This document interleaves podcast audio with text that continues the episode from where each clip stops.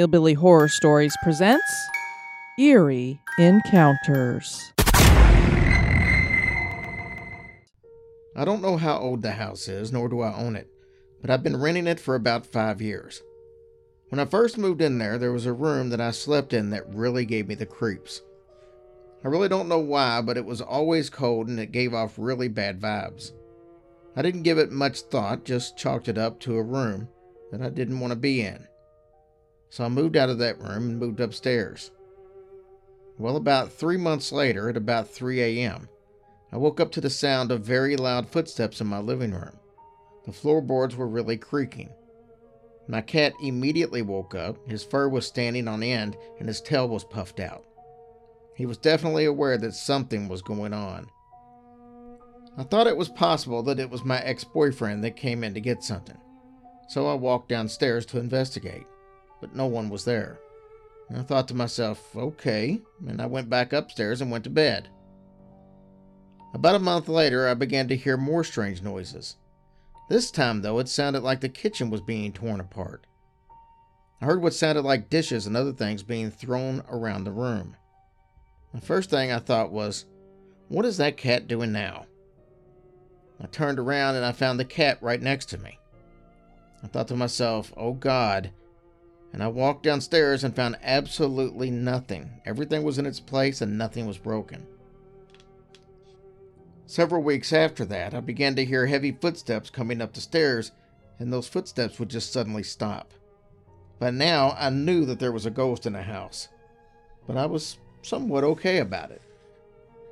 I did have some other strange occurrences as well. For instance, during the summer, I would come home from work and find my outside light on.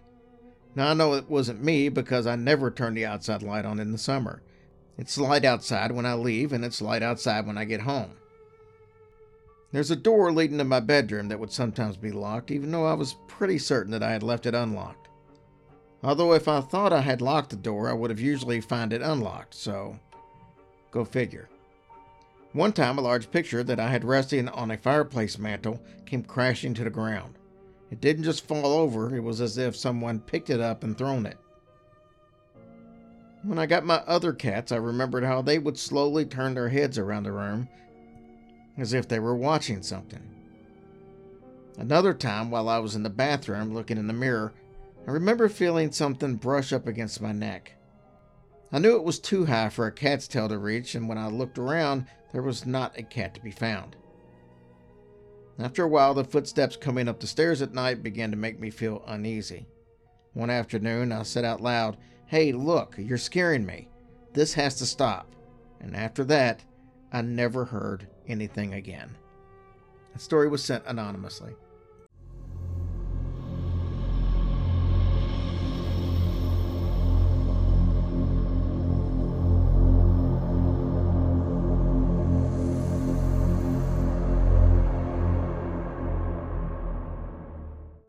I just wanted to say that I loved your episode on Cape Cod and I have my own experience. Sort of. The Captain Oliver Matthews house was built in 1835 and it's one of the large number of historic homes in Yarmouth Port. In the 1970s, my mother was down visiting her sister in Dennis. She just happened to see this house for sale and she got really impulsive. And I said, Mom, go for it. At the time, we were living in Lexington. Father had died, and my mother wanted to be closer to her sister. Besides, it was a lovely old house with a lot of charm and it hadn't been modified very much. The house had had a lot of unique features. In the kitchen, for example, there was a hot water heater that you had to light a fire underneath just to have hot water. In the attic, there is a really marvelous room, which is entirely papered with magazines dating back to the 1800s. So we moved into the house in 1971 we never had any kind of ghostly occurrence until around 1976 or so. That's when my mother and some of her friends were staying there. At one point, they looked at each other and said, Who put coffee on? There was this distinct aroma of coffee circulating around the house, but of course, no one had made any coffee. That was the first unusual incident.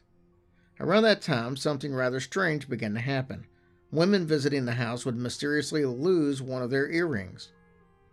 Not terribly ghostly, I know, but nevertheless, it was another strange, unexplainable occurrence. In 1980, my mother passed away, but my wife and I kept the house as a summer residence. Since there are only two of us and we didn't really get down to that home that often, we loaned it out to some friends and family. That winter, we hadn't gotten the heat fixed, but my friend John decided he wanted to stay there anyway. He kept himself warm by lighting all the fireplaces in the house.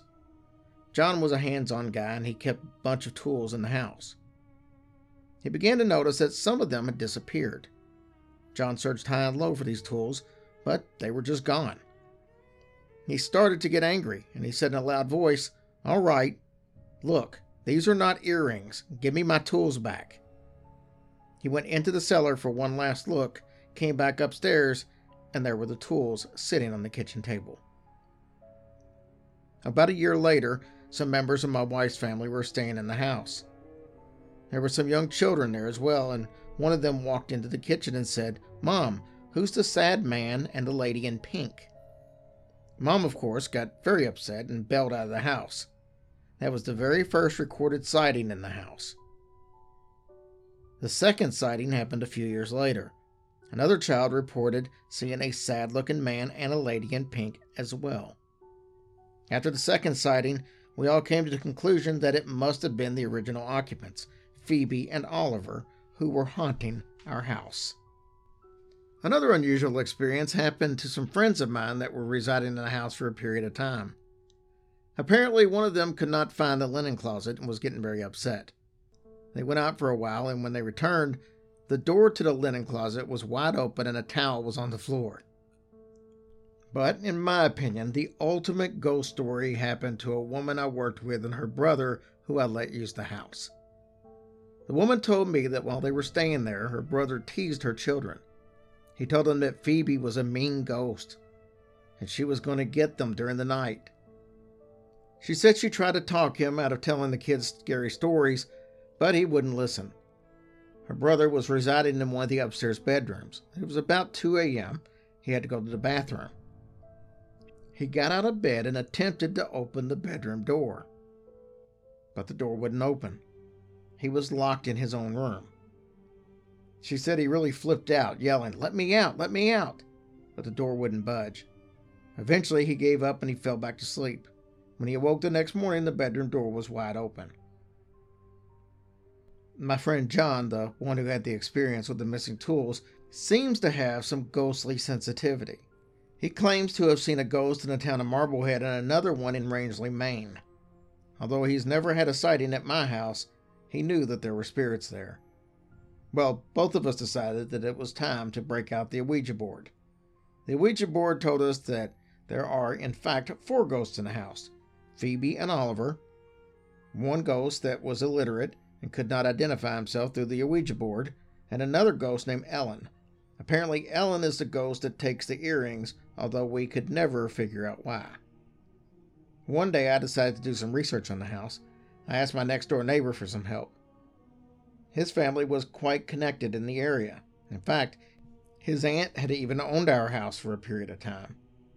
I asked him if he knew anything about a person named Ellen in connection with my house. He asked his family and was told that a distant relative from England who was named Ellen once stayed there for two winters. They also said that she was extremely weird.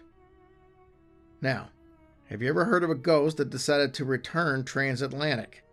I guess she decided that she didn't want to be a ghost in England and managed to hitchhike a passage over to here. I guess so she could hang out at the Matthews house. That was sent by Mr. Matthews in Yarmouth.